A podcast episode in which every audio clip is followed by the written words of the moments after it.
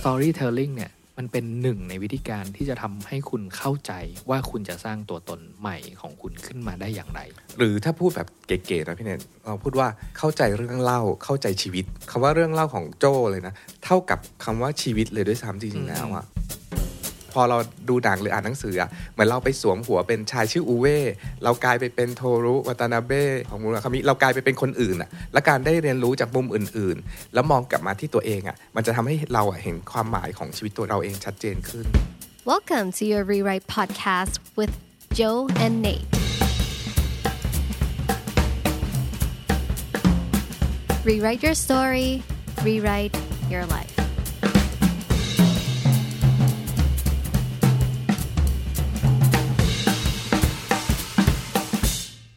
มีคนฟัง Rewrite Podcast แล้วก็ถามพวกเราเข้ามาว่า เห็นพวกเราใช้ Hashtag Rewrite Your Life ติดทุกที่เลยทั้งทั้งในเพจของพวกเราเพจ Rewrite ที่แบบว่าคุยเรื่องคลาสการเขียน Creative Writing แล้วก็รวมถึงรายการ Rewrite Podcast ด้วยว่า เฮ้ยที่มาที่ไปของ Hashtag เนี้ย Rewrite Your Life เนี่ยมาจากไหนกัน เอาเต็ม ๆ นะพี่เนทและทุกคนมันมาจากประโยคที่ว่า rewrite your story rewrite your life ก็คือเราเชื่อว่าถ้าเราสามารถแบบ เขียนเขียนหรือเล่าเรื่องเราขึ้นมาใหม่ได้เนี่ยมันเท่ากับเราสามารถจะเปลี่ยนแปลงหรือว่าอ่าเล่าเรื่องของชีวิตเราใหม่ได้อะอืมวันนี้ก็เลยอยากจะชวนคุยกันเรื่องนี้แหละว่าเออตอนที่เราเอ่อเริ่มต้นคิดรีไรต์จะทำอะไรกันดีนะ แล้วแล้วอยู่ดีๆแฮชแท็กคำว่า rewrite your life มันโผล่ขึ้นมาตอนไหน แล้วก็แบบเออทำไมเราถึงแบบเออปิ๊งกับคำนี้แล้วก็ใช้กันมาตลอด จริง ๆ เราเล่าเรื่องนี้พี่เนทมันเกิดจากอย่างนี้เรานะ เป็นคนชอบดูหนังกันทั้งสองคนดูหนังอ่านหนังสือ แล้วก็ฟังเพลงด้วยจริง ๆ แล้วอะแล้วแบบไม่รู้ว่าทุกคนที่ชอบดูหนังอ่านหนังสืออะจะมาถึงจุดจุดหนึ่งไหมว่าที่ถามตัวเองว่า นี่เราดูหนังอ่านหนังสือทั้งหมดนี้กันไปทำไมวะอืมเราได้อะไรจากสิ่งนี้อะไรอย่างเงี้ยอืมก็ตอนที่เราดูหนังอ่านหนังสืออะไรอย่างเงี้ยพี่โจอย่างแรกเลยอะมันคือสนุกแหละใช่ป่ะก็คือแบบเพื่อentertain ตัวเองอะเนาะเพราะมันเพราะมันก็จะเป็นแบบ entertain แบบที่ทุกคนแบบว่าทำได้ง่าย ๆ เพราะว่ามันทำได้คนเดียวก็ทำได้ใช่ป่ะแล้วก็อ่าคนอย่างพวกเราอะก็ก็ชอบชอบที่จะอ่าดูหนังฟังเพลงอะไรกันอย่างเงี้ยแต่จริงๆแล้วเนี่ยผมผมรู้สึกว่าอ่ามากกว่าการชอบดูหนังฟังเพลงอะจริง ๆ แล้วเรื่องราวที่อยู่ในหนังสืออยู่ในหนังอยู่ในซีรีส์หรือแม้กระทั่งอยู่ในเพลงบางเพลงเนี่ยจริง ๆ มันเป็นเรื่องราวเกี่ยวกับชีวิตแทบจะทั้งนั้น อืมอืมมันมันตอนเราเด็กๆอะ่ะ เราก็อาจจะเริ่มจากสนุกนั่นแหละเอาเด็กขนาดแบบ เด็กที่พ่อแม่อ่านนิทานให้ฟังเลยด้วยซ้ำพี่เนทอืมอืมอืมมันคือเราก็สนุกไปตามเรื่องราวของหนูน้อยหมวกแดงซินเดอเรลล่าแจ็คบุคคายักษ์อะไรก็ว่าไปอะไรเงี้ยจนกระทั่งเราโตขึ้นมาหน่อยเราอ่านการ์ตูนหรืออะไรเราก็ดูแบบอ่านการ์ตูนเพื่อความสนุกเฉยๆอะหรือดูซีรีส์อะไรก็ดูเพื่อความสนุก แต่เชื่อเถอะว่าพวกเราอะพอโตโตๆกันขึ้นมา แล้วมองย้อนกลับไปใน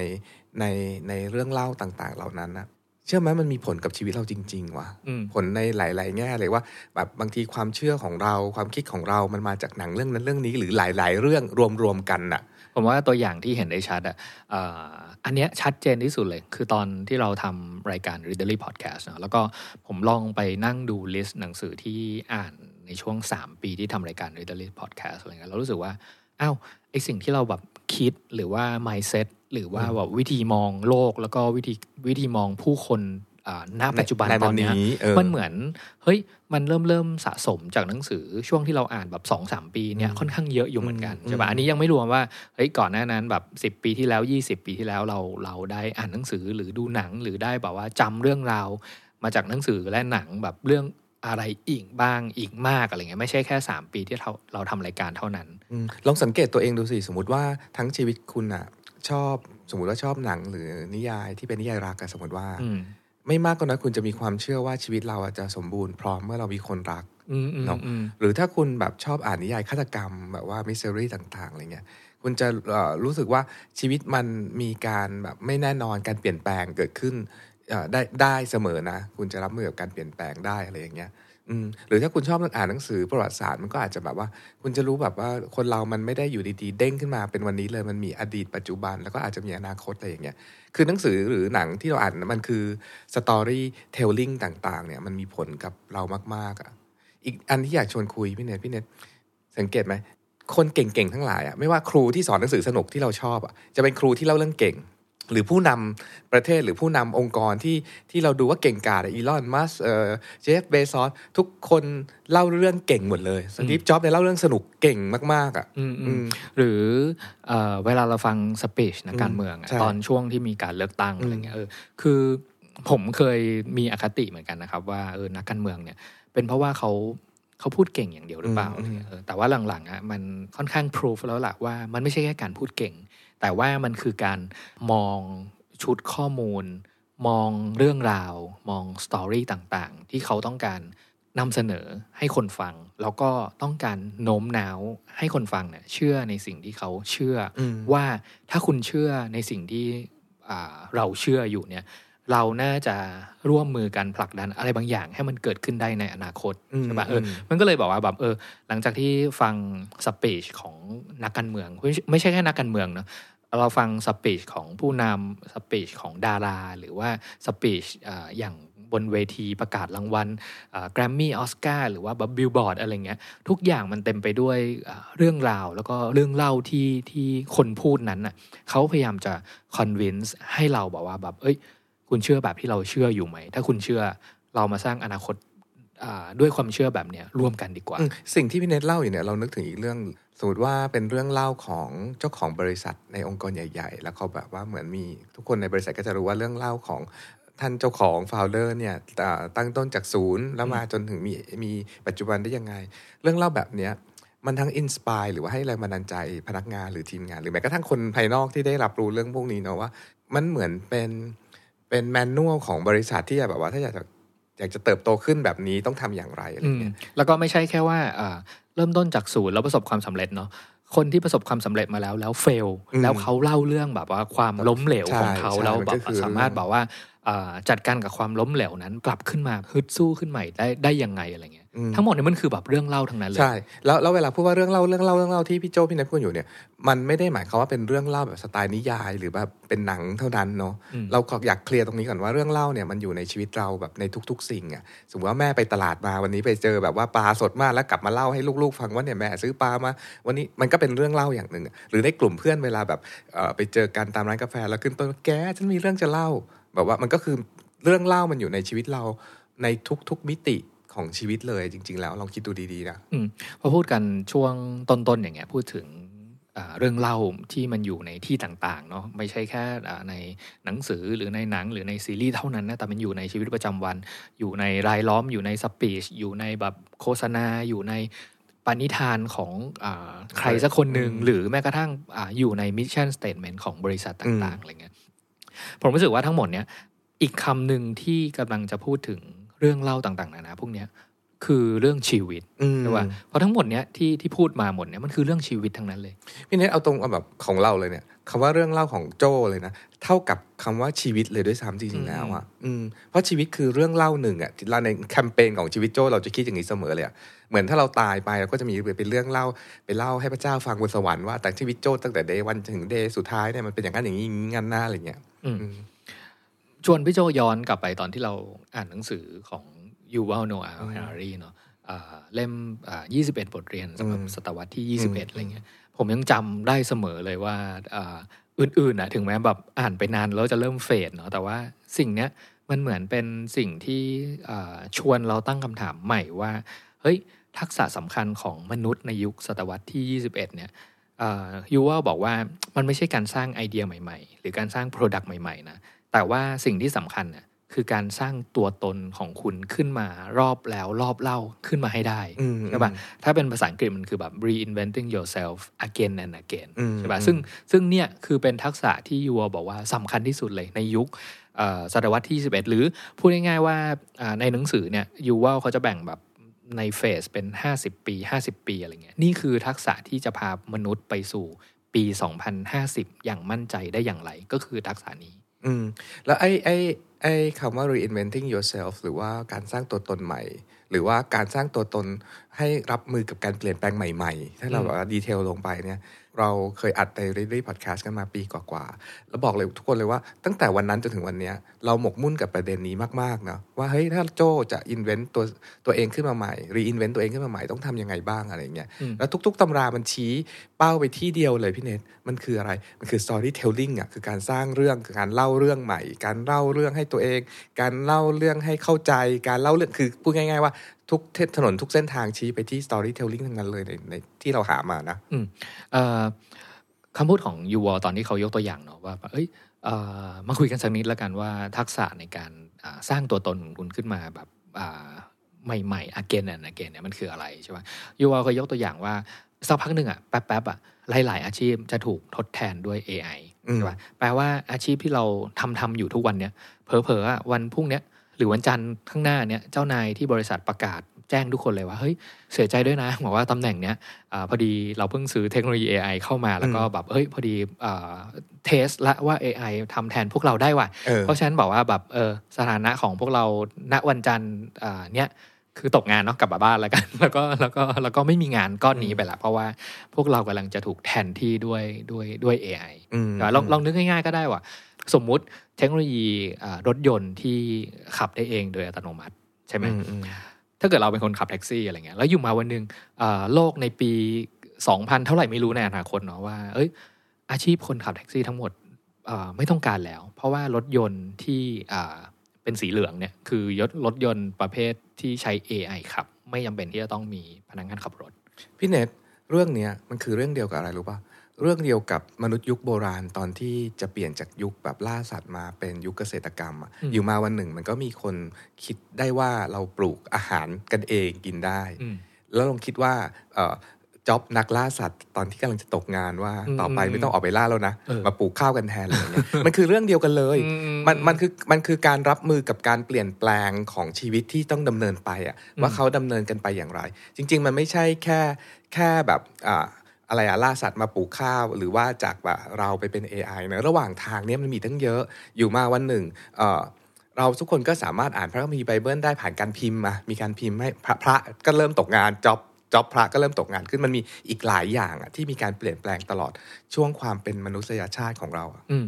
ยูวอลเนี่ยก็เลยตั้งคำถามว่าเออ ถ้าเกิดเราเป็นคนขับแท็กซี่อะเนาะแล้วก็มาเจอภาวะที่จะต้องแบบเปลี่ยนงานโดยฉับพลันอะไรเงี้ยแล้วเราจะไปทำอะไรอืมคือเราสามารถไปเรียน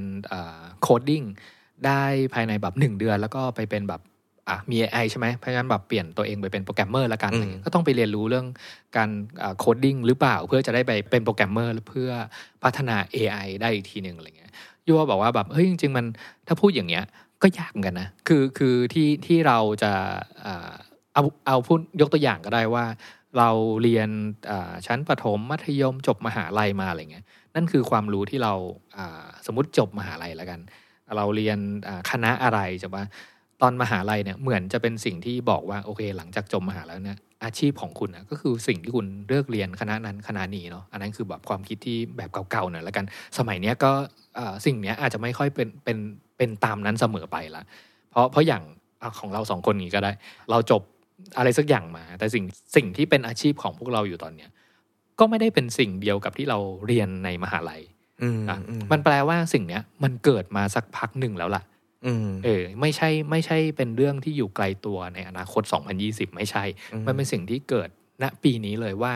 หลาย ๆ คนที่เรียนจบคณะบัญชีมาคณะอ่าเรียนกฎหมายมาเรียนวิศวะมา แต่ลองย้อนดูตัวเองก็ได้ว่าณปัจจุบันเนี้ยอาชีพแรก ๆ ของเราอะเราอาจจะทำงานในสิ่งที่เรียนอยู่ แต่ว่า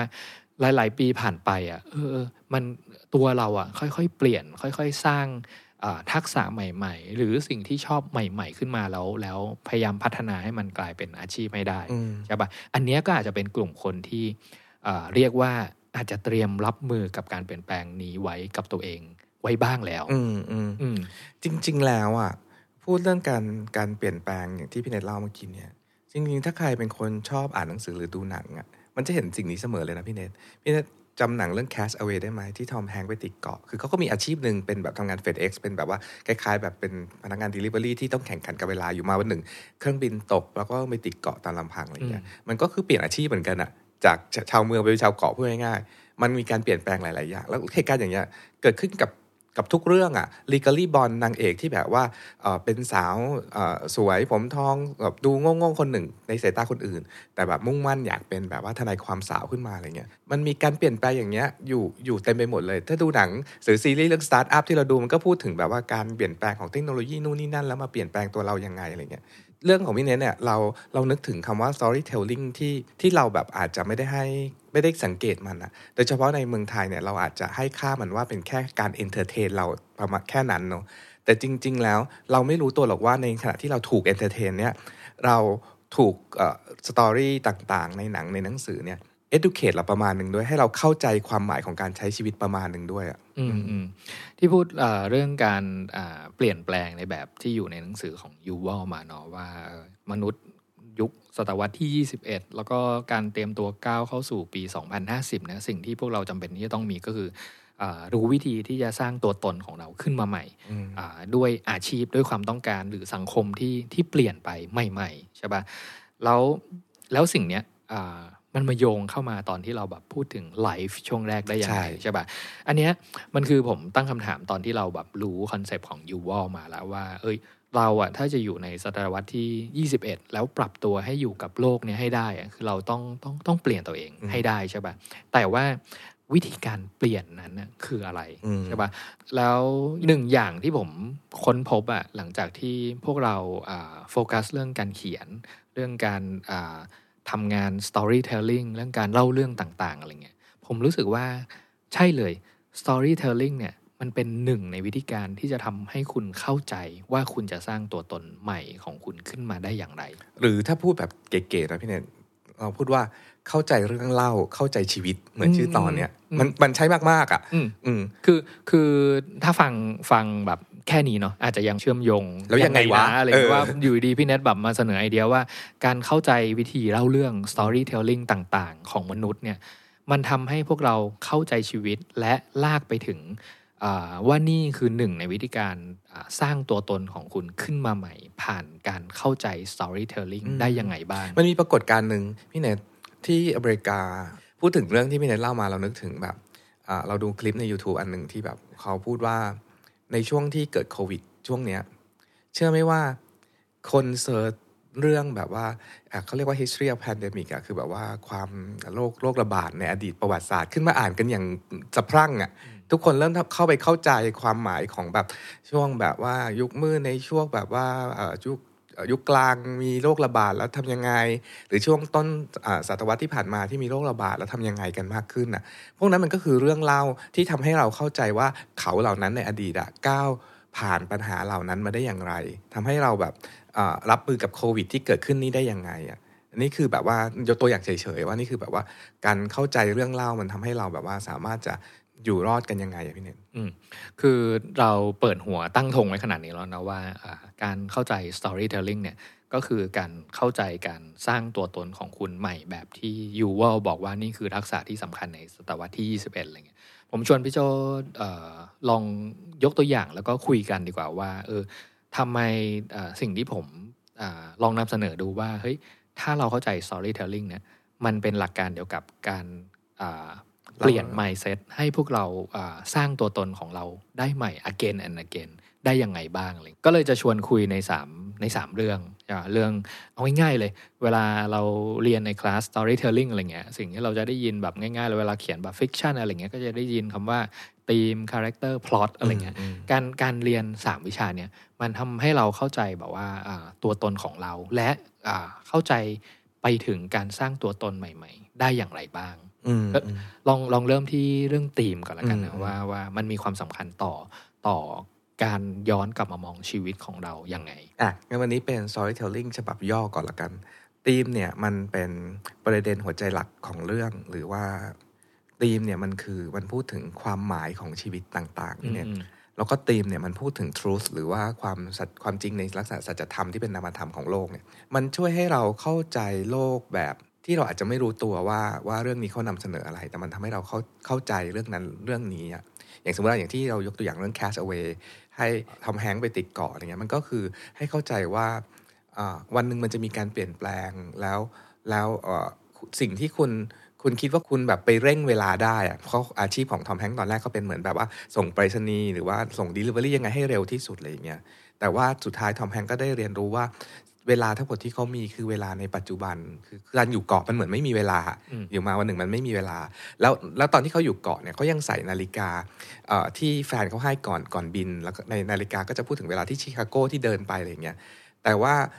ทอมแฮงค์ได้เรียนรู้ความหมายของของเวลาอีกมิติหนึ่งก็คือเวลาของการที่อยู่บนเกาะแบบการได้มีชีวิตอยู่กับตัวเองอะไรอย่างเงี้ย อันเนี้ยถ้าเราไม่ได้ไปนั่งวิเคราะห์หนังอะ่ะเราก็จะถูกซึมซึมๆผ่านไปผ่านมาอะแล้วก็มีเรื่องถัดไปแล้วก็มีเรื่องเรื่องใหม่ ๆ ผ่านเข้ามาอะไรเงี้ยอืมมันทำให้เราค่อยๆเข้าใจความหมายของชีวิตในมุมมองของคนอื่น เพราะเราต้องยอมรับว่าตัวเราหนึ่งคนอะ ไม่สามารถเข้าใจทุกเรื่องเอ่ออื่น ๆ ที่อยู่นอกตัวเราได้ เราเข้าใจเฉพาะเรื่องที่เข้ามาเจอเราเท่านั้นใช่ปะแต่พอเราดูหนังหรืออ่านหนังสืออะเหมือนเราไปสวมหัวเป็นชายชื่ออูเว่เรากลายไปเป็นโทรุวัตานาเบะของมูราคามิเรากลายไปเป็นคนอื่นอะและการได้เรียนรู้จากมุมอื่น ๆ แล้วมองกลับมาที่ตัวเองอะมันจะทำให้เราอะเห็นความหมายของชีวิตตัวเราเองชัดเจนขึ้นอืมพูดถึงเรื่องธีมเนี่ยพี่โจผมนึกถึงอาตอนที่เราอ่านอ่าหนังสือที่ชื่อว่าคนนอกของอืมเราแบกกามูเนอะ แล้วก็อ่าตอนอ่านหนังสือเล่มนั้นอะเราเราไปอ่านอีกเล่มหนึ่งที่ชื่อว่า The Myth of Sisyphus ใช่ปะอืมพูดถึงเรื่อง Sisyphus นิดหนึ่งนะ Sisyphus เนี่ยก็เป็นอาอยู่ในปรากรณามกรีกใช่ปะที่ว่าอ่าเขาถูกสาบว่าจะต้องกลิ้งหินตั้งแต่แบบว่าแบบตีนเขาตีนเขาแล้วก็ขึ้นไปจนอืมถึงยอดเขาอะไรเงี้ยแต่พอถึงยอดเขาเนี่ยอ่า ก้อนหินที่ไปถึงยอดเขาแล้ว ก็จะล่วงลงมาอยู่ที่ตีนเขาใหม่อืมแล้วแล้วคำสาปของเขาอะเขาจำเป็นที่จะต้องกลับไปกลิ้งหินนั้นนะขึ้นไปไปสู่ยอดเขาอีกครั้งหนึ่งอืมอย่างเงี้ยไปเรื่อยๆ ไม่รู้จบใช่ปะทำไมถึงยกเรื่องเรื่องราวอันนี้มาเนาะคือตอนตอนตอนที่อ่านเรื่องประเด็นเนี่ย ผมจำไม่ได้แล้วว่าว่าหนังสือเรื่องไหนหรือว่าแบบหนังหรือว่าทฤษฎีใครเนาะที่พูดกันว่าอะเรื่องจริงแล้วเนี่ยซีซีฟัสอะรู้สึกยังไง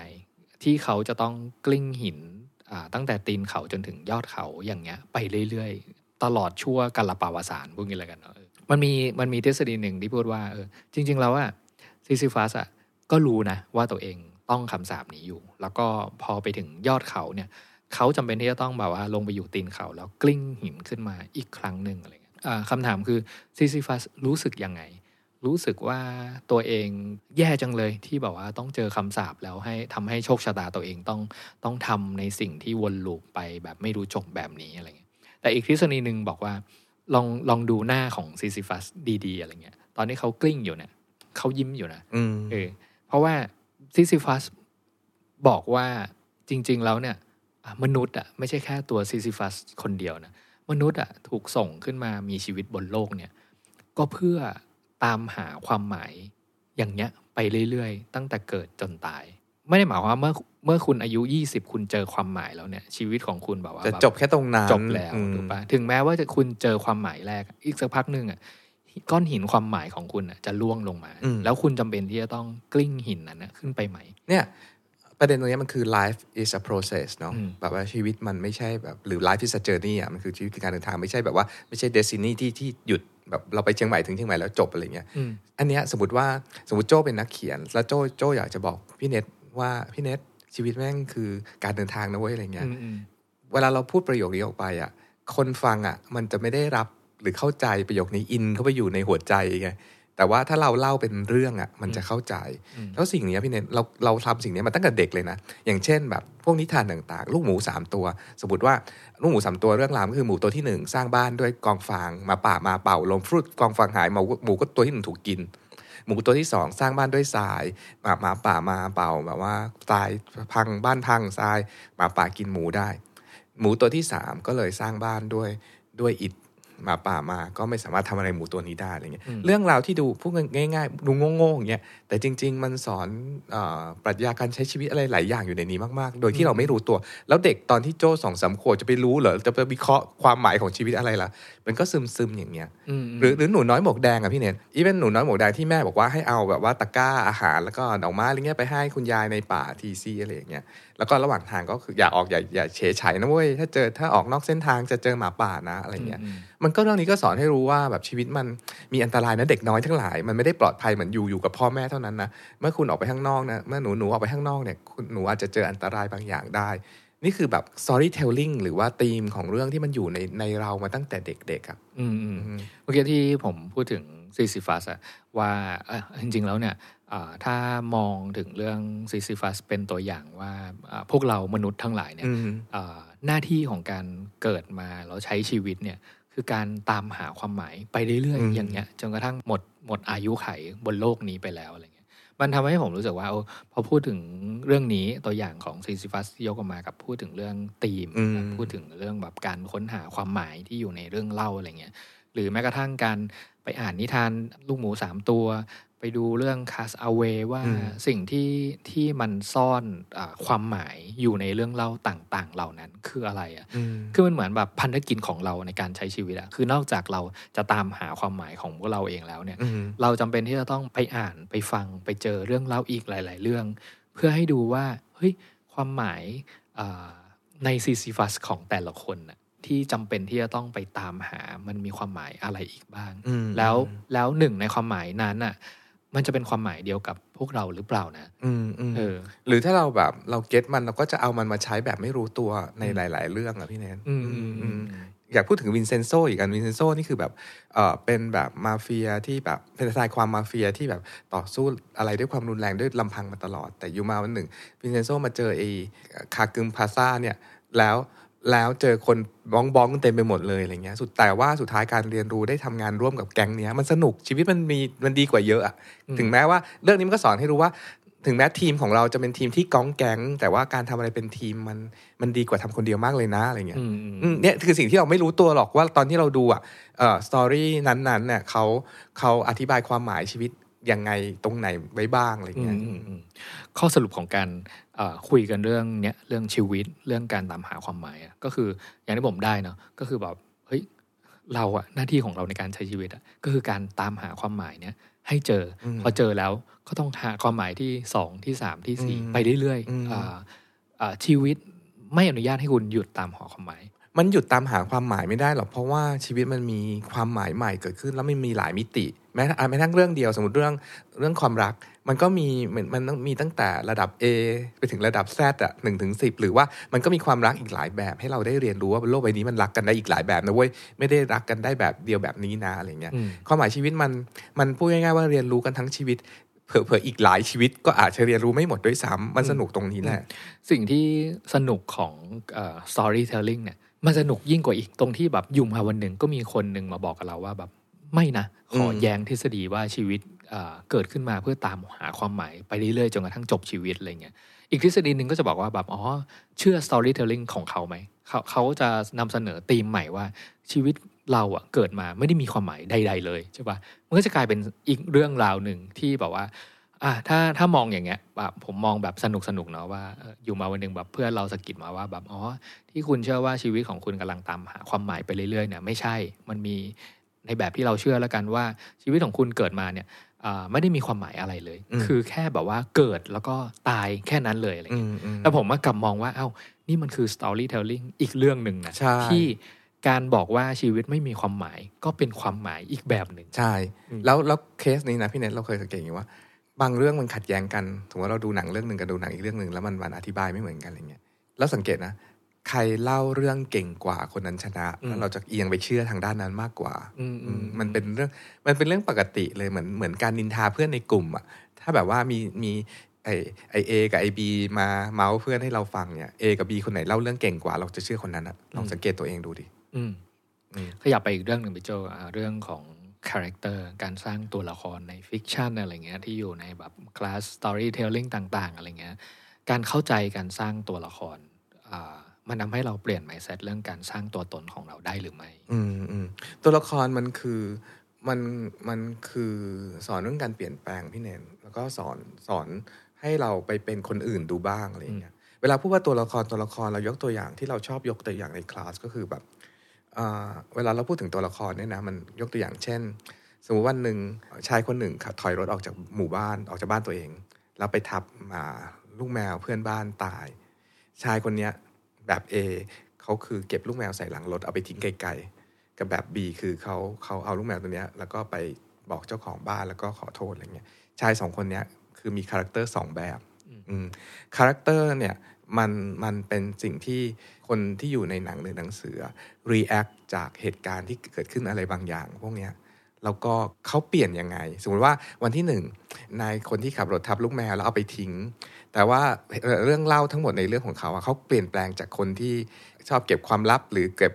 ไม่บอกไม่พูดความจริงกลายเป็นสุดท้ายแล้วกลายไปเป็นยังไง เราเรียนรู้จากการเปลี่ยนแปลงของเขาอะอืมอืมเนี่ยคือเขาเรียกอะไร character เหมือนเหมือนลีก a ลี่บอลนางนางเอกแบบว่าเอ่อถูกแฟนทิ้งว่าแบบคุณไม่ได้แบบว่าไม่ได้เก่งอะไรเลยแล้วนางเอกมันก็แค้นว่าไม่ฉันจะต้องแบบว่าสอบเข้าเรียนทนายความให้ได้ แล้วมันมันก็เปลี่ยนทั้งตัวมัน แล้วก็เปลี่ยนทั้งระบบทนายความในหนังว่าแบบเป็นทนายความไม่เห็นจะต้องแบบเอ่อเป็นคนซีเรียสเลยก็สามารถแบบว่า เป็นคนที่ sensitive ก็สามารถทำงานทนายความได้ดีได้นะอะไรเงี้ยอืมอืมอืมเนี่ยคือเรื่องเล่ามีการเปลี่ยนแปลงในในในในทุก ๆ เรื่องอะหยิบเรื่องไหนมาก็ก็ได้เพราะว่าเรื่องเรื่องเล่ามันเป็นเรื่องของ character อยู่แล้วอืมผมอะชอบชอบดูรายการ Master Class หรือว่าชอบดู YouTube ช่องที่เป็นนักเขียนแบบรุ่นใหญ่ละมาแชร์เทคนิคการเขียนนั่นนี้ให้ฟังอะไรเงี้ยเอ่อตอนตอนตอนที่ฟังหลาย ๆ คนน่ะ ผมมีความคิดอย่างหนึ่งก็คือเอ่อเอ๊ะ นี่เรากำลังฟังคลาสสอนรีเขียนสอนเขียน storytelling เขียนนิยายทำ fictional character หรือเปล่า หรือว่าสอนอาการใช้ชีวิตการใช้ชีวิตกันแน่เลยใช่เลยเพราะว่าตอนแรกถ้าฟังแบบที่ตั้งใจฟังแบบเป็นนักเรียนใน class creative writing ใน class storytelling อะไรอย่างเงี้ยเนาะอันแน่นอนเนี่ยสิ่งที่เราจดอะมันคือบอกว่าเออวิธีการทำแบบ fictionalized character เนี่ยมีเริ่มต้นทำยังไง step หนึ่งสองสามการหา character one character นี้ทำยังไงการหาเปลี่ยนแปลงตัวละครเป็นยังไงบ้างนั่นคือสิ่งที่เราจดอะไรเงี้ยแต่ว่าในคลิปต่างๆ หรือว่าใน master class ของนักเขียนดังๆอะไรเงี้ยสิ่งที่จะแฝงมาด้วยเสมอคือ เวลาเขาเล่าเรื่องเรื่องการทำ character เนี่ยมันเหมือนกับว่าเขากำลังเล่าประสบการณ์ชีวิต ที่เขาผ่านมาอะไรบางอย่าง แล้วบวกกับวิธีการที่ใช้ในการเล่าเรื่องในนิยาย มันกลายเป็นว่า เอ๊ะ อันนี้ดูเหมือนไม่ใช่แบบคลาสสอนเขียนละแต่ดูเหมือนเป็นคลาสที่ช่วยทำให้เราแบบเข้าใจโลกและเข้าใจชีวิตผ่านสายตาหรือผ่านการสร้างตัวละครแต่ละตัวที่อยู่ในนิยาย ที่ต้องเผชิญสถานการณ์ยากๆหลาย ๆ อย่างแล้วเปลี่ยนแปลงตัวเองกับสถานการณ์ต่าง ๆ เหล่านั้นได้อย่างไรบ้าง อืมก็เหมือนนึกถึงซินเดอเรลล่าดิเอออยู่ในสถานการณ์ยากลำบากของการเป็นลูกเลี้ยง ตอนแรกเป็นคุณหนูแหละอืมแล้วสุดท้ายแบบว่าพ่อแต่งงานใหม่กับกับแม่เลี้ยงใจร้ายแล้วมีพี่สาวใจร้ายสองคนอะไรเงี้ย แต่ถ้าเราอดทนหรือว่าทำไปเนี่ยสักวันหนึ่งก็คุณก็จะมีสิทธิ์ที่จะมีแบบ happily ever after ตอนจบเรื่องง่ายๆ สมมติเรื่องง่าย ๆ แบบเนี้ยอืมอืมเรื่องของการเปลี่ยนแปลงของตัวละคร เนี่ยมันตอบ กับสิ่งที่พี่เนทพูดตอนต้นรายการของยูวอลไงที่พูดถึงว่าชีวิตไม่มีการเปลี่ยนแปลงที่อยู่มาวันหนึ่ง AI ผ่านเข้ามาปุ๊บ แล้วเราจะต้องตกงานเราเราไปต้องไปทำงานอย่างอื่นเนี่ยอืมคือเรื่องเล่ามันอาจจะไม่ได้บอกเราตรงๆ หรือบอกเราตรงๆในแบบบางบางหนังสือบางเล่มอะว่าเฮ้ยถ้ามีการเปลี่ยนแปลง A คุณจะต้องทำแบบนั้นแบบนี้เนาะอืมแต่แน่ๆเรื่องของ character อะมันสอนให้เรารับมือกับการเปลี่ยนแปลงได้อืมไม่มีตัวละครไหนในหนังสือหรือในหนังที่ไม่มีการเปลี่ยนแปลงเลย ไม่ว่าจะภายในหรือภายนอก มันต้องมีเรื่องบางอย่างเกิดขึ้นอืมแล้วมันต้องทำอะไรบางอย่าง หรือไม่ทำอะไรบางอย่าง ถ้าไม่ทำแล้วก็โดนแบบอ่าปัญหาภายนอกรุมเร้าจนกระทั่งสุดท้ายก็ถูก force ให้ทำอยู่ดีอะอืมเราเรามักจะยกตัวอย่างในในคลาสอ่า character กันนะอืมว่าเฮ้ยอ่าตอนที่เราคิดเรื่องเนาะว่ามีตัวละครแบบว่าแบบตัวตนอะเขาเป็นแบบเนี้ยเจอสถานการณ์บางอย่างเป็นแบบเนี้ยสถานการณ์บวกกับตัวละครอะมันคลิกให้เขาจำเป็นที่จะต้องรับมือและ เปลี่ยนแปลงยังไงใช่บ้างใช่ปะใช่เราก็จะพูดเล่นๆทุกครั้งว่าแบบโอเค แต่ถ้าตัวละครของเราเลือกที่จะไม่เปลี่ยนแปลง แปลว่าเราไม่มีเรื่องให้เราอืมใช่ปะคืออืมคือจบตั้งแต่แรกแล้วอืมใช่ปะอืมอืมเพราะฉะนั้นไอการการอยู่ในคลาสสอนเขียน character เนี่ยมันคือการง่าย ๆเลยก็คือการสอนให้รับมือกับการเปลี่ยนแปลงให้ได้ ไม่ว่าจะเจอกับสถานการณ์อะไร คุณจะต้องเขียนตัวละครของคุณอะถึงแม้ว่าจะเป็นฟิกชันก็ตามอะให้เห็นว่าอ๋อถ้าสถานการณ์ไม่ว่าจะแบบยากระดับ A หรือยากระดับ B หรือยากระดับ C ยังไงตัวละครก็ต้องหาทางรับมือมันได้ เวลาเราบอกน้องๆนักเขียนเวลาส่งงานเราเราจะพูดอย่างนี้ว่า ถ้าตัวละครไม่มีปัญหา มึงนักเขียนนั่นแหละจะมีปัญหา ทุกคนลองนึกภาพนี้นะอืมยามเย็นริมทะเล อันสุขสงบแสงอาทิตย์กำลังจะตกกระทบผิวน้ำแสงเป็นแสงส้ม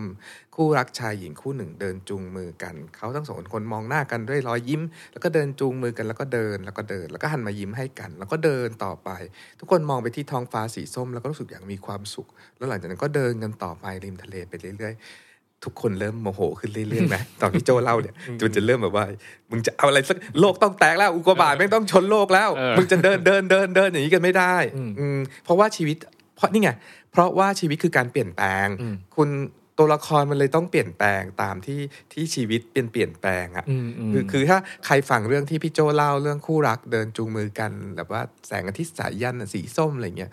คือทั้งทุกคนต้องคิดในใจแล้วว่าทั้งสองคนไม่ต้องถือมีดไว้ข้างหลังคอยแทงกันทั้งจุดจุดๆหนึ่งอะทุกคนทุกคนรอที่จะต้องเกิดเหตุการณ์หรือการเปลี่ยนแปลงเออออะไรบางอย่างเสมอเนาะใช่ในใช่ถ้าถ้ามันเป็นเรื่องเล่าใช่ แล้วใครที่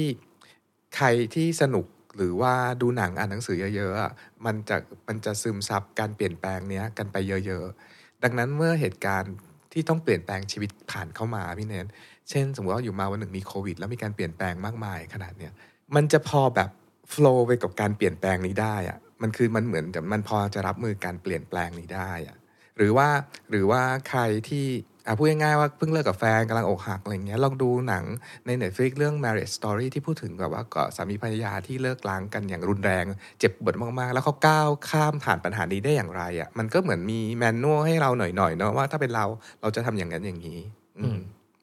เอาล่ะมาอีก คลาสเรียนหนึ่งแล้วกันคือคลาสเรียนเรื่องพล็อตอืเนาะมว่าแบบเออการ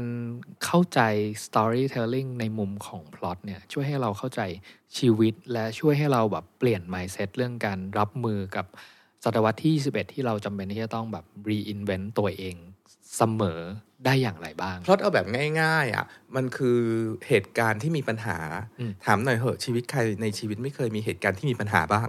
อืมพ อมันมีปัญหาแล้ว แล้วมันแล้วเขาเกิดอะไรขึ้นอืมมันก็มันก็คืออย่างที่ว่าแหละเราได้เรียนรู้วิธีการรับมือกับปัญหา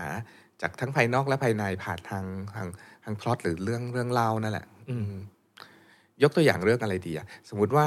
Matrix ก็ได้ Matrix เนี่ย Neo มันคือ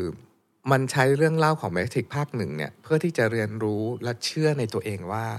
I am the one อะอืมดังนั้นคนดูอย่างพวกเราเวลาเราดูอะมันก็จะรู้สึกว่า เออห รือเราก็เป็น the one แบบว่า somehow วะเราก็เป็นแบบว่าแบบว่าในการแบบเรื่องบางเรื่องเราก็เป็น the one นั้นได้อะไรเงี้ยอืมหรือเรื่อง X-Men อะพี่เนทคือแบบว่า X-Men ก็พูดถึงเรื่องแบบคนที่มิวแทนเนาะพวกแบบผิดปกติ ทุกคนก็รู้สึกลึกๆแหละว่าเราเป็นคนผิดปกติ แต่ในความผิดปกตินั้นอะมันก็มีความพิเศษอยู่ด้วยในเวลาเดียวกันอืมนี่นี่คือนี่คือพล็อตเรื่องของของ X-Men ก็เป็นอย่างนี้ทุกทุกภาคเลยอย่างเงี้ยอืมอืมเวลามองในมุม life อะผมชอบดูเอ่อ เอาตัวอย่างหนังซูเปอร์ฮีโร่อืมใช่ที่มีหลาย ๆ ภาคอะอืมอย่างนี้จะเห็นชัดเจนเลยอย่างอย่างเช่นแบบว่าเอ่อมีภาคหนึ่ง อย่างสมมติว่าเราดูเรื่องสไปเดอร์แมนอะไรเงี้ยเราจะเห็นว่าเออสไปเดอร์แมนจากเด็กมัธยมธรรมดาธรรมดาที่อยู่กับลุงป้า แล้วก็ดูจะไม่ได้เป็นคนที่อ่าเป็นที่สนใจในคลาสเท่าไหร่นักอะไรเงี้ยกลายมาเป็นต้องรับผิดชอบเออพลังงานอะไรบางอย่างอืม แล้วจะต้องต่อสู้กับใครเพื่อแบบป้องกันใครอีกบ้างอะไรเงี้ยที่มันเป็นความรับผิดชอบที่ยิ่งใหญ่กว่าการเป็นเด็กมัธยมธรรมดาธรรมดาคนหนึ่งได้อะไรเงี้ยมมเราดูสไปเดอร์แมนภาคหนึ่งอะไรเงี้ยเราเห็นการเปลี่ยนแปลงของตัวละครค่อนข้างชัดแล้วในหนึ่งภาคเนาะคำถามก็คือทำไมถึงมีแบบภาคสองภาคสามภาคสี่ตามมาอีกเรื่อยๆอะไรเงี้ยคือมันเหมือนแบบเออชีวิต ไม่ได้หมายความว่าหลังจากที่คุณ มีวิกตอรีในแบบภาคหนึ่งจบไปแล้วอะชีวิตคุณจะจบแค่นั้นอืมอืมภาคสองเดี๋ยวอุปสรรคมันก็ตามมาใหม่อืมเอ่อตัวร้ายที่ตายไปแล้วในภาคหนึ่งอะไรเงี้ยภาคสองเดี๋ยวมันก็จะมีตัวร้ายใหม่ๆโผล่ใช่มาหรือภาคสามตัวร้ายที่ตายไปในภาคหนึ่งมันอาจจะฟื้นขึ้นมาในภาคสามสี่ห้าอีกก็ได้อะไรเงี้ยเอออมคืออันนี้เราพูดถึงตัวอย่างหนังอะไรแต่แต่พูดพูดถึงแบบว่า เราเรียนเรื่องพล็อตเนี่ยเราเรียนเรื่องอะไรกันอืมอืมอ่า วิชาที่ผมชอบมากคือวิชาเรียนเรื่องแบบ Hero Journey อืมอะไรอย่างเงี้ยเนอะแล้วรู้สึกว่าแบบ Hero Journey เนี่ยมันมี hero- มันมี Journey ตั้งแต่ตอนที่เขาแบบรู้สึกว่าอยู่ในโลกธรรมดาธรรมดาที่ที่ไม่มีอะไรแบบสลักสำคัญอะไร ไม่มีการเปลี่ยนแปลงไม่มีอะไรทั้งนั้นจนกระทั่งแบบมันมีบางสิ่งบางอย่างเกิดขึ้น แล้วพาเขาจากโลกปัจจุบันโลกธรรมดาเนี่ยไปสู่โลกใหม่ แล้วต้องไปเอ่อต่อสู้เผชิญกับสถานการณ์เป็นตายอะไรบางอย่างหนึ่งแล้ว ย้อนกลับมายังโลกเดิมด้วยมุมมองหรือว่าตัวตนที่เปลี่ยนไปแล้วอืมอืมใช่ปะแล้วสิ่งสำคัญที่ได้จากการอ่าเรียน class Hero Journey อะไรเงี้ยมันคือการบอกว่าทุกอย่างมันเป็น circle ใช่ ทุกอย่างมันไม่ได้มี circle เดียวใช่เห็นปะเออมันมันเหมือนเรามองไปที่เรื่องเล่าหรือหนังอะหรือหนังสือแล้วแล้วเราเข้าใจสิ่งนี้เองอะพี่เนทที่ที่พี่เนอืทมเข้าใจว่าเป็น circle เป็นวงกลมเนี่ยอืมมันเข้าใจได้เองเลยอะโดยที่ไม่ต้องมาสอนแบบปรัชญาชีวิตอะไร ซับซ้อนอะอืมอือืมมในเรื่องที่พี่เนทพูดเราชอบสองประเด็น อันที่หนึ่งเรื่องเรื่อง season หรือเรื่องของชีวิตเป็นฤดูกาลอย่างเงี้ยเออพอพวกไอ้ซีรีส์มันเอามาใช้มาเป็น season มันเห็นชัดดีเนาะอืม season มันแปลตรงตัวว่าเป็นฤดูกาลอะอืมมันเหมือนฤดูกาลของตัวละครเนี้ยในในฤดูหนึ่งฤดูสองเนี่ยมันมีเหตุการณ์อะไรเปลี่ยนแปลงไป เมื่อ คุณคิดว่าคุณสงบสุขได้แป๊บหนึ่งเดี๋ยวคุณก็จะมีปัญหา คุณมีปัญหาคุณก็จะแก้ปัญหาและก้าวข้ามปัญหานั้นได้อืมแล้วแล้วอีก season ก็เปิดตัวคุณก็จะมีปัญหาใหม่เข้ามา แต่ว่าคุณไม่ได้เป็นคนเดิมซะทีเดียวคุณก็โตขึ้นมาหน่อยหนึ่งแล้วคุณก็กำลังผ่านปัญหา แล้วคุณก็โตขึ้นอีกหน่อยหนึ่งพอ season ถัดไปคุณก็โตขึ้นอีกหน่อยหนึ่งมันเหมือนแบบค่อยๆ สอนให้เราเห็นว่าชีวิตมันเติบโตในหลาย ๆ ด้านอะอืมอืมในมุมมองของอาคนที่เรียนคลาสพ Plot ลอตมาแล้วเนาะพี่โจ เวลาเราดูหนังหรือซีรีส์ที่มีหลาย ๆ ภาคอะไรเงี้ยลองลองดูเล่น ๆ อย่างงี้ก็ได้ว่า แต่ละภาคเนี้ยวิธีการเล่าเรื่องอะต่างกันไหมอืมผมเชื่อว่ามีซีรีส์หรือหนัง หรือว่าหนังสือหลาย ๆ เรื่องอะโครงสร้างอะอาจจะเหมือนเดิมอะเป๊ะเลยใช่ปะแต่สิ่งที่เปลี่ยนคือสถานการณ์เปลี่ยนความเชื่อเปลี่ยน ตัวละครก็เติบโตจากภาคหนึ่งไปเป็นภาคสองภาคสามมีมีการพัฒนาแล้วก็เปลี่ยนไปแล้วอะไรเงี้ยแต่อุปสรรคที่เข้ามาใหม่ๆอ่า เหตุการณ์หรือความท้าทายใหม่ ๆ หรือแม้แต่เพื่อนแล้วก็ศัตรูที่เข้ามาตัวใหม่ ๆ หน้าใหม่ ๆ ทั้งหลายเนี่ยเราไม่สามารถใช้สิ่งเดียวที่ทำในภาคหนึ่งอืมมารับมือกับอ่าสิ่งที่เกิดในภาค 5 ได้อีกต่อไปอืมใช่ป่ะคือถ้ามองอย่างเงี้ยนี่คืออะไรนี่คือหนังที่เราดูแล้วสนุกใช่ใช่ไหม ใช่แน่นอน แต่ว่าอีกอย่างหนึ่งที่มันแบบซ้อนทับกันอยู่นะนี่คือบทเรียนชีวิตที่เราได้จากการมองตัวละคร มองพล็อตเรื่องของแต่ละภาค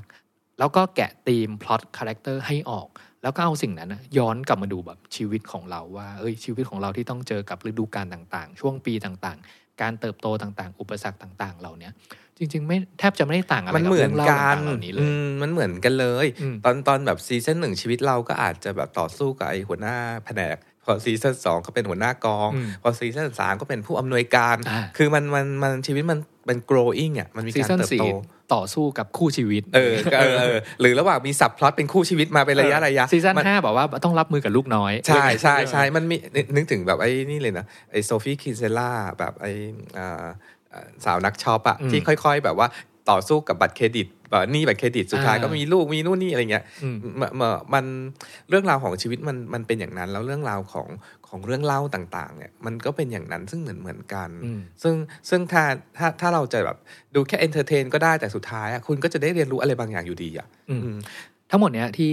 ชวนกันคุยมาตลอดเนาะ คงไม่ต้องสรุปเนาะว่า แล้วมันเกี่ยวกับ hashtag rewrite your life ยังไงอืมผ่านการเรียนเรื่อง storytelling ผ่านการพูดคุยดูหนัง แล้วก็เอาสิ่งที่ได้จากการแบบดูการเขียนการเข้าไปแบบ เอ้ย คิดว่าทำไมเขาคนเขียนเขาถึงแบบนำเสนอแบบนี้นะ แล้วมองย้อนกลับมาแบบเจอกับเรายังไงอะไรอืมอืมนี่คือ process ที่เราคิดว่า เออ การเข้าใจเรื่องเรื่องเล่า การเข้าใจเรื่องทฤษฎีการเล่าเรื่องแบบ storytelling ต่าง ๆ อะไรเงี้ย มันทำ ให้เราสุดท้ายแล้วเนี่ยย้อนเอากลับมาใช้กับชีวิตของเราได้ทั้งหมดเลย แต่ถ้าแบบเราเสริมนิดนึงพี่เน้นอ่าเมื่อกี้ที่เราพูดมาทั้งหมดเนี่ยเราอาจจะเอียงไปในทางแบบ การเสพเรื่องเล่าไม่ว่าจะเป็นการดูหรือการอ่านเนาะอืมเออถ้าเรื่องเล่ามันเหมือนเหรียญที่มีสองด้านก็คือมีคนเขียนคนครีเอทหรือคนแบบเล่าเรื่องมันขึ้นมา กับอีกข้างหนึ่งของเหรียญก็คือเอ่อคนดูคนอ่านคนเสพอะไรอย่างเงี้ยวันเนี้ยจริง ๆ แล้วเราอยากชวนให้ให้นักเสพทั้งหลาย ไม่ว่าจะเป็นนักดูหนังนักอ่านหนังสืออะลองเออลอง กลับด้านมาเป็นฝั่งนักเขียนหรือนักครีเอทเรื่องขึ้นมาบ้าง เพราะว่ามันมันมีอีกมุมหนึ่งที่เราได้เรียนรู้จากวันนั้นที่แบบทเวนตี้วันเลส o นมาถึงวันนี้คือว่าเราสามารถเขียนชีวิตขึ้นมาใหม่ได้ว่ะ คือในชีวิตเราเนี่ยใช่ไหมมองดูกันดีๆนะมันมีปมอีกหลายอย่างที่เรายังก้าวไม่ข้ามอะอือืมันยังมีปัญหาที่อยู่ข้างในที่เราไม่กล้าแตะเอาซุกไว้ก่อน แต่จริง ๆ แล้วมันไม่เคยหายไปไหนเลยมันอยู่ข้างในเราพี่โจผมลองชวนนึกเล่นๆอย่างนี้ว่าเออ ตต้นต้นอีพีมานะเราคุยกันเรื่องแบบหนังสือหนังซีรีส์อะไรต่างๆ นั่นคือสิ่งที่เราแบบไปดูไปอ่านกันเนาะแต่มันอาจจะมีหนังสือเล่มหนึ่งที่เรายังไม่กล้าเปิดอ่านอืมหนังสือเล่มนั้นอะอาจจะอาจจะตั้งชื่อว่า life ของเรานั่นเองอืมใช่ป่ะแล้วแล้วตอนเนี้ยเอ่อสิ่งที่ผมได้กับตัวเองละกันหลังจากที่แบบเอออ่าโรงเรียนคลาสแบบ storytelling ต่างๆ เข้าใจวิธีการเล่าเรื่องต่าง ๆ อะไรเงี้ย ตอนเนี้ยเราเรากล้ามากขึ้นที่จะเข้าไปอ่านหนังสือที่เขียนว่าไลฟ์แบบของตัวเองเน็ตไลฟ์อะไรอย่างเงี้ยเหรอ ใช่เอออมเพราะว่าแต่ก่อนน่ะเรายังไม่มีแบบเครื่องไม้เครื่องมือที่จะอืมทำความเข้าใจมันใช่ปะอืมเราก็จะปล่อยให้แบบว่าความเอ่อหนังของเราหนังสือเรื่องเล่าที่อยู่ในตัวเราอะก็อาจจะเป็นเรื่องเล่าที่ ที่เราอะจริง ๆ แล้วเราเล่าเรื่องอยู่ทุกวันทุกวันทุกวันใช่ป่ะเหมือนแบบเราฉายหนังของเราให้เพื่อนเราดูเราเขียนบทหนึ่งของชีวิตของเราผ่านช่วงสองสามปีที่เราทำงานที่บริษัทนี้ใช่ป่ะมันมีเรื่องเล่าอยู่ในตัวเราเต็มไปหมด แต่ว่าตอนที่เรายังไม่รู้ว่าเออคนที่เขียนคนที่เล่าเรื่องต่าง ๆ พวกนี้เขาใช้ทฤษฎีอะไรมาเขียนกันบ้างนะหลังจากที่เรารู้แล้วเนี่ย ผมว่าหลาย ๆ คนเนี่ย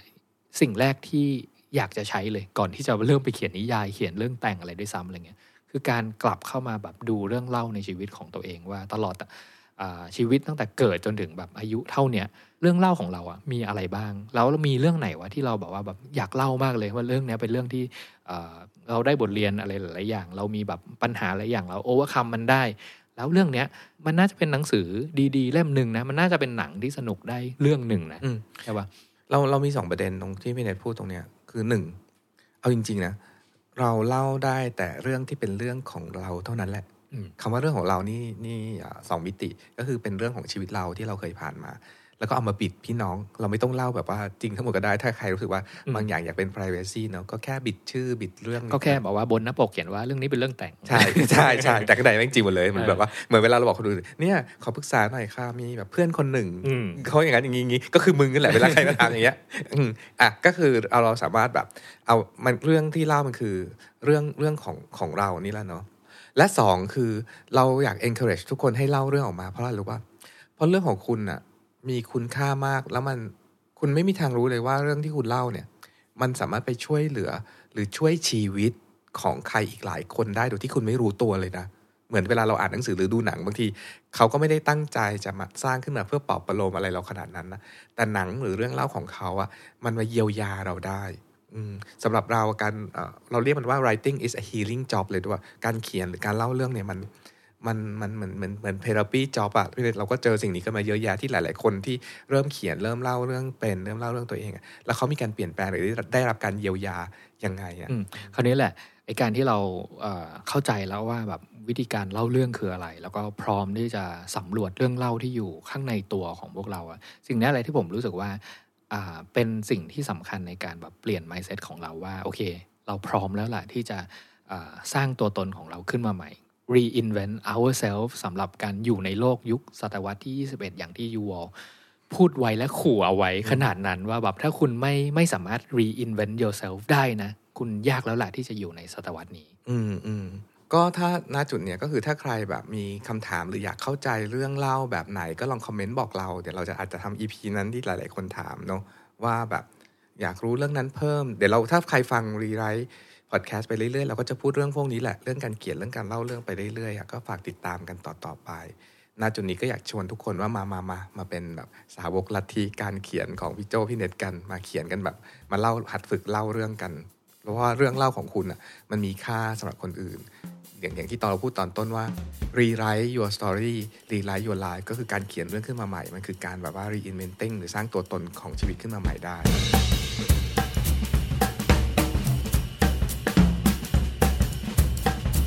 Rewrite Podcast with Joe and Nate. Rewrite your story, rewrite your life.